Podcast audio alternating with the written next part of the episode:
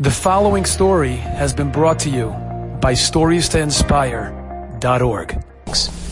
There are many stories about judging people favorably, very inspiring, of how careful we have to be, but I just saw one which just really, it's like, it's incredible. It's one of Rav Yitzchak Zilberstein's Svarim, and I just have to share it with you.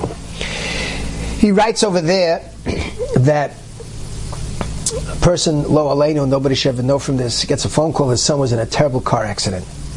He comes to the hospital, doctors tell him it's, it's, it's not good. Uh, he needs an immediate operation on his brain. This takes place in Eretz Yisrael.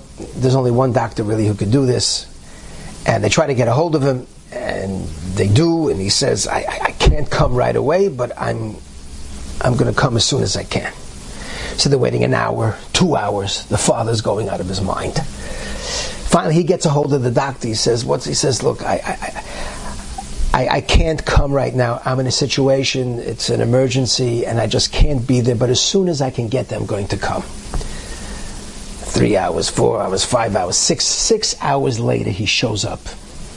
He walks in, doesn't say hello to anybody. It was a little. It's just like he's such a he has a reputation as a very besides being an excellent doctor, very fine human being.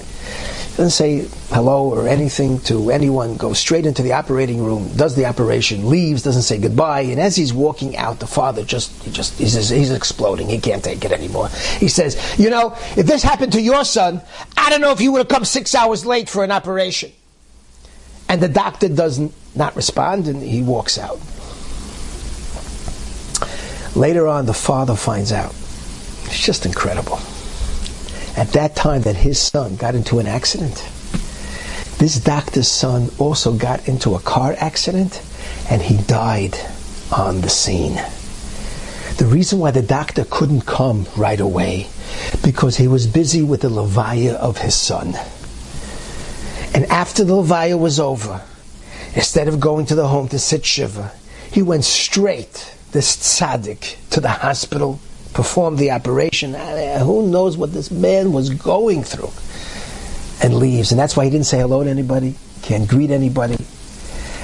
This person was so just, he didn't know where to hide, he didn't know where to put himself, this father. He asked, what should he do? And, uh, okay, at the end he asked, asked for Mechila. And, but, uh, but the story is incredible. I mean, who would ever imagine Right? A doctor, you call him, it's an emergency. He comes six hours late. You would say, like, what's going on over here? I don't care what emergency you have. There's somebody who needs your help now. You're the expert. That's, that's your job. I mean, how do you, uh, from Jew, come on.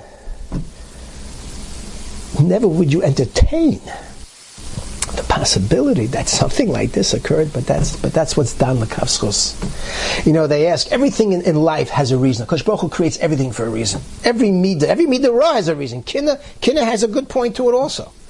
You're jealous of somebody, they're, they're learning more than you, they're better midas than you, so your jealousy is, I want to try to become more like them. Kas, very terrible midah. But sometimes you get angry at yourself. I never should have spoken to this person that way.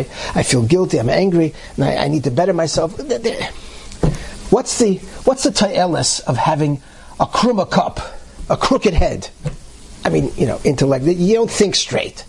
Like, what, what's the what's the constructive purpose of that in the world? You know what it is? It's when it comes to judging people favorably.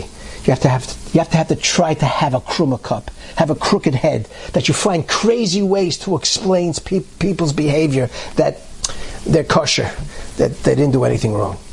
This story, I think it beats them all. But it's something we all have to work on, not to jump to conclusions about other people. You've enjoyed this story? Come again. Bring a friend. Stories to inspire.org.